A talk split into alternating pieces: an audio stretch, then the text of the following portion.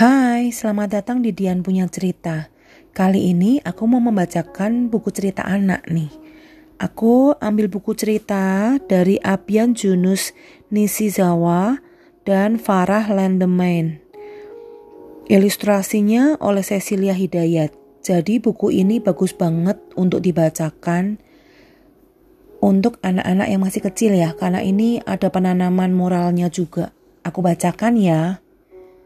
Judulnya, Mengapa Aku Berbeda? Pada suatu ketika, ada seekor tapir bernama Timo. Suatu hari, Timo kecil bertanya pada ibunya, "Mama, mengapa aku tidak terlihat seperti Mama?" Timo kecil terlihat berbeda. Dia berwarna coklat, berbintik-bintik krem. Dia berwarna coklat dan ada garis-garis di sekujur tubuhnya. Sedangkan mamanya berwarna hitam dan putih. Lalu mama Timo berkata, "Oh sayangku, ada banyak hewan yang tidak mirip dengan ibu mereka." "Benarkah mama? Hewan apa?" tanya Timo kecil. "Ayo kita temui mereka," kata mama tapir, dan mereka menuju ke kolam. "Halo Ibu Froggy, ini anakku Timo, aku ingin menunjukkan padanya bayi-bayimu," kata mama tapir.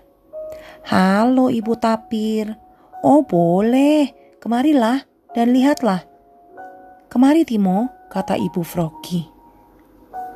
Timo pun melihat anak-anak Ibu Froggy. "Oh, mereka terlihat berbeda dengan Anda, Ibu Froggy. Mereka punya ekor," kata Timo kecil heran. Bentuk beruduk kecil tampak berbeda dengan Ibu Froggy. Mereka mempunyai ekor yang kuat yang membantu berenang cepat. Bentuk kepalanya kecil, tidak seperti katak. Sedangkan Ibu Froggy tidak punya ekor. Dia berwarna hijau dan kakinya kecil. "Oh, aku pergi dulu sekarang sebelum mereka berenang jauh. Selamat tinggal," kata Ibu Froggy sambil melompat ke kolam. Timo kecil dan mama tapir terus berjalan sampai akhirnya tiba di sebuah ladang bunga. Tiba-tiba, Timo kecil merasa lapar dan ingin menyantap dedaunan. "Berhenti! Bayiku ada di sana!" seru sebuah suara. Timo kecil mencari tahu dan melihat nyonya kupu-kupu. "Oh, maaf, di manakah anak Anda?" tanya Timo. "Aku di sini." Timo kecil melihat ke bawah dan ada seekor ulat. "Oh, kamu tidak terlihat seperti ibumu," kata Timo. Ulat itu tersenyum. "Aku tidak tahu. Tapi sebentar lagi aku akan punya sayap." Ulat kecil tampak berbeda dengan ibunya. Dia punya tubuh hijau kekuningan tanpa sayap.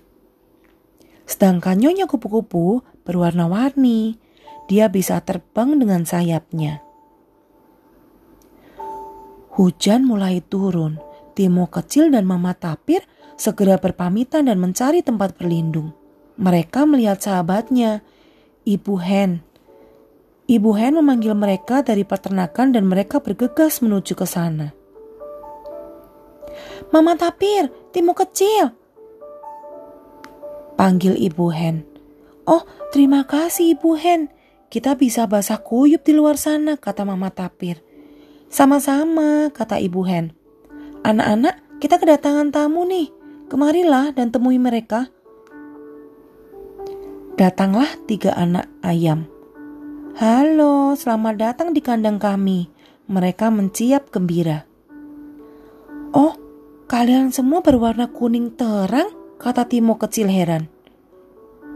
Anak ayam terlihat berbeda dengan Ibu Hen. Mereka punya bulu kekuningan yang halus dan lembut. Sedangkan Ibu Hen punya bulu berwarna putih. Dia juga mempunyai sesuatu berwarna merah di kepala yang disebut jengger. "Ayo bermain bersama kami," kata salah satu anak ayam. Oke, baiklah, kata Timo kecil seraya tertawa. Mereka bermain dengan gembira bersama sampai waktunya pulang ke rumah. Mama Tapir dan Timo kecil mengucapkan terima kasih pada Ibu Hen dan mohon pamit. Saat kembali ke rumah, Timo kecil tersenyum pada Mama Tapir. Terima kasih untuk hari yang indah ini, Mama. Aku berjumpa dengan banyak hewan yang tidak mirip dengan ibunya, kata Timo kecil. Seperti kita, kata Mama Tapir. Oh Timo, sekalipun kamu tampak berbeda, Mama sangat menyayangimu, kata Mama Tapir sambil mencium Timo.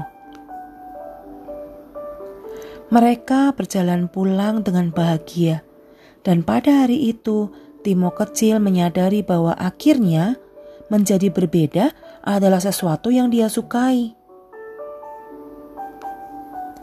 Nah, dari cerita yang barusan aku bacakan, pesan yang bisa kita ambil mungkin sebagai orang tua atau saudara atau siapapun yang kalian merasa ada teman atau anak yang berbeda dengan anak lainnya, kita perlu bantu untuk menjelaskan bahwa berbeda itu tidak ada masalah.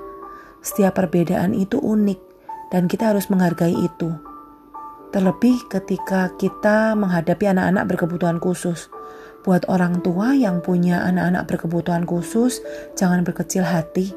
Karena buat aku sendiri, orang tua yang diberi karunia punya anak berkebutuhan khusus, berarti dia dipegangin kepercayaan sama Tuhan bahwa dia punya kapasitas yang lebih besar daripada orang tua yang lainnya.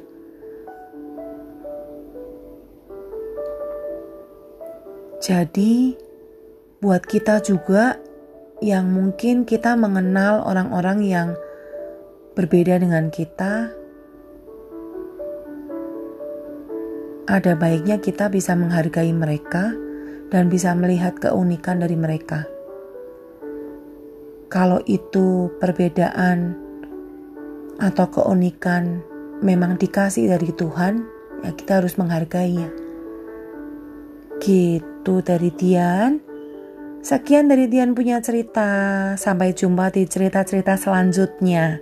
Mungkin next aku akan bacakan cerita-cerita yang lain ya.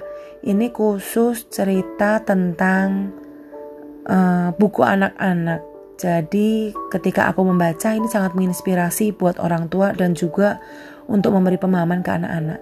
Semoga cerita ini membantu. Bye. Thank you. God bless you.